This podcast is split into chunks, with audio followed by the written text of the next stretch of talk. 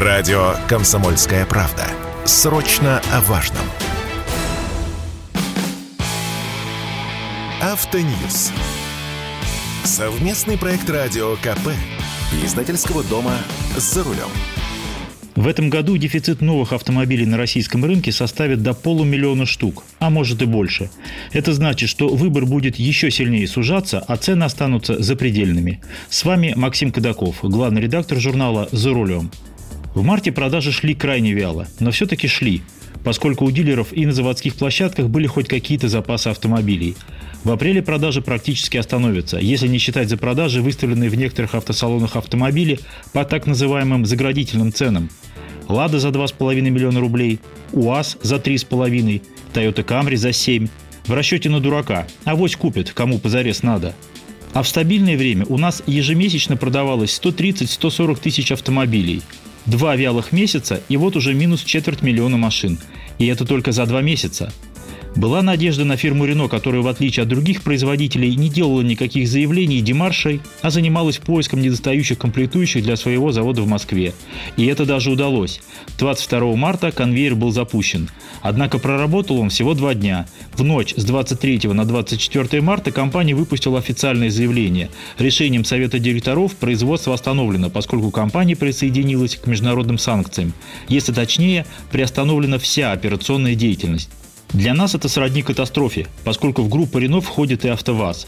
В 2021 году группа Рено продала в России 482 тысячи машин, 131 тысячу Рено и 351 тысячу автомобилей Лада. Суммарно это четверть нашего рынка. Четверть.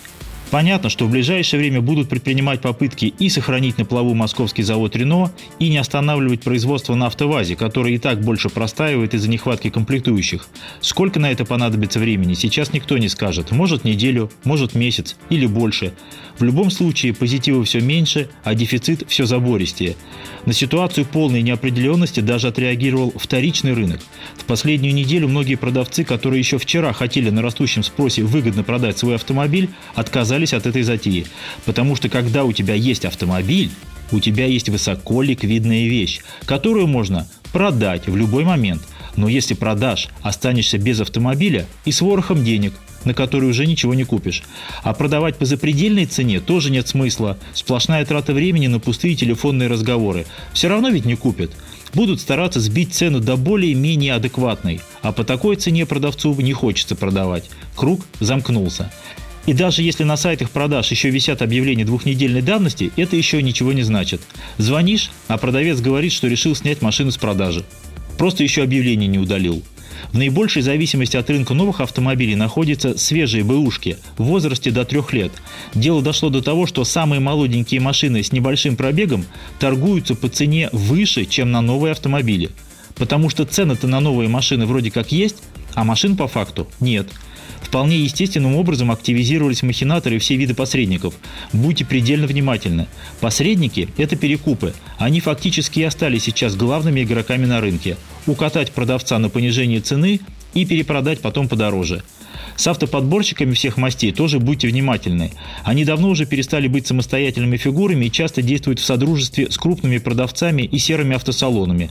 Поэтому будут рекомендовать вам приобрести машину именно этого автосалона – потому что возьмут гонорар и с вас, и с автосалона. Бизнес, ничего личного. Но перекупы – это еще полбеды. У них хотя бы вся игра идет вокруг цены. В крайнем случае переплатите. Это еще можно пережить.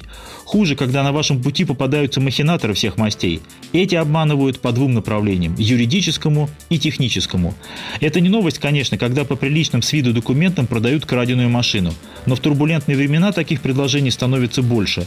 Потому что и краж сейчас будет больше. В страховых компаниях уже наплыв желающих застраховать свой автомобиль по реальной цене, в том числе от угона. Боятся люди и правильно делают. Так вот, если купить машину с левыми документами, то обман скроется только лишь при постановке на учет. Велик риск остаться и без машины, потому что полиция будет искать хозяина, и без денег, так как продавца вы уже не найдете. Будьте уверены, что указанные паспортные данные окажутся липовыми. А еще ширится технический обман – Скрученный пробег – наше все. Скрытый ремонт после аварии тоже, но сейчас отдельный вид махинаций, когда продают восстановленные после тяжелых аварий автомобили. Покупают за бесценок затоталенные автомобили и из двух-трех битых делают одну как бы хорошую. Понятно, что у такой машины все криво-косо, геометрия кузова не восстановлена, а в случае аварии такая машина превращается в гроб на колесах. Совет здесь один, и он не нов. Лучший вариант покупать машину у проверенных, знакомых людей. Да-да, у соседа, у брата-свата, у сослуживца, у приятеля. Машину, историю которой вы более-менее знаете. Даже если она была в легкой аварии, вы знаете, что левое крыло красили два года назад, а фару меняли. То есть вы точно знаете, что именно вы покупаете. Если же решили приобрести автомобиль у незнакомого человека, отказывайтесь от сделки при малейшем подозрении. Дубликат ПТС сразу мимо. Продавец юлит с ответами на простые вопросы – тоже мимо. А если покупаете довольно дорогую машину, не поскупитесь на хороших специалистов, которые пробьют юридическую историю машины и проверят ее техническое состояние. Сейчас эти услуги тоже подорожали, увы. Но оно стоит того, поверьте.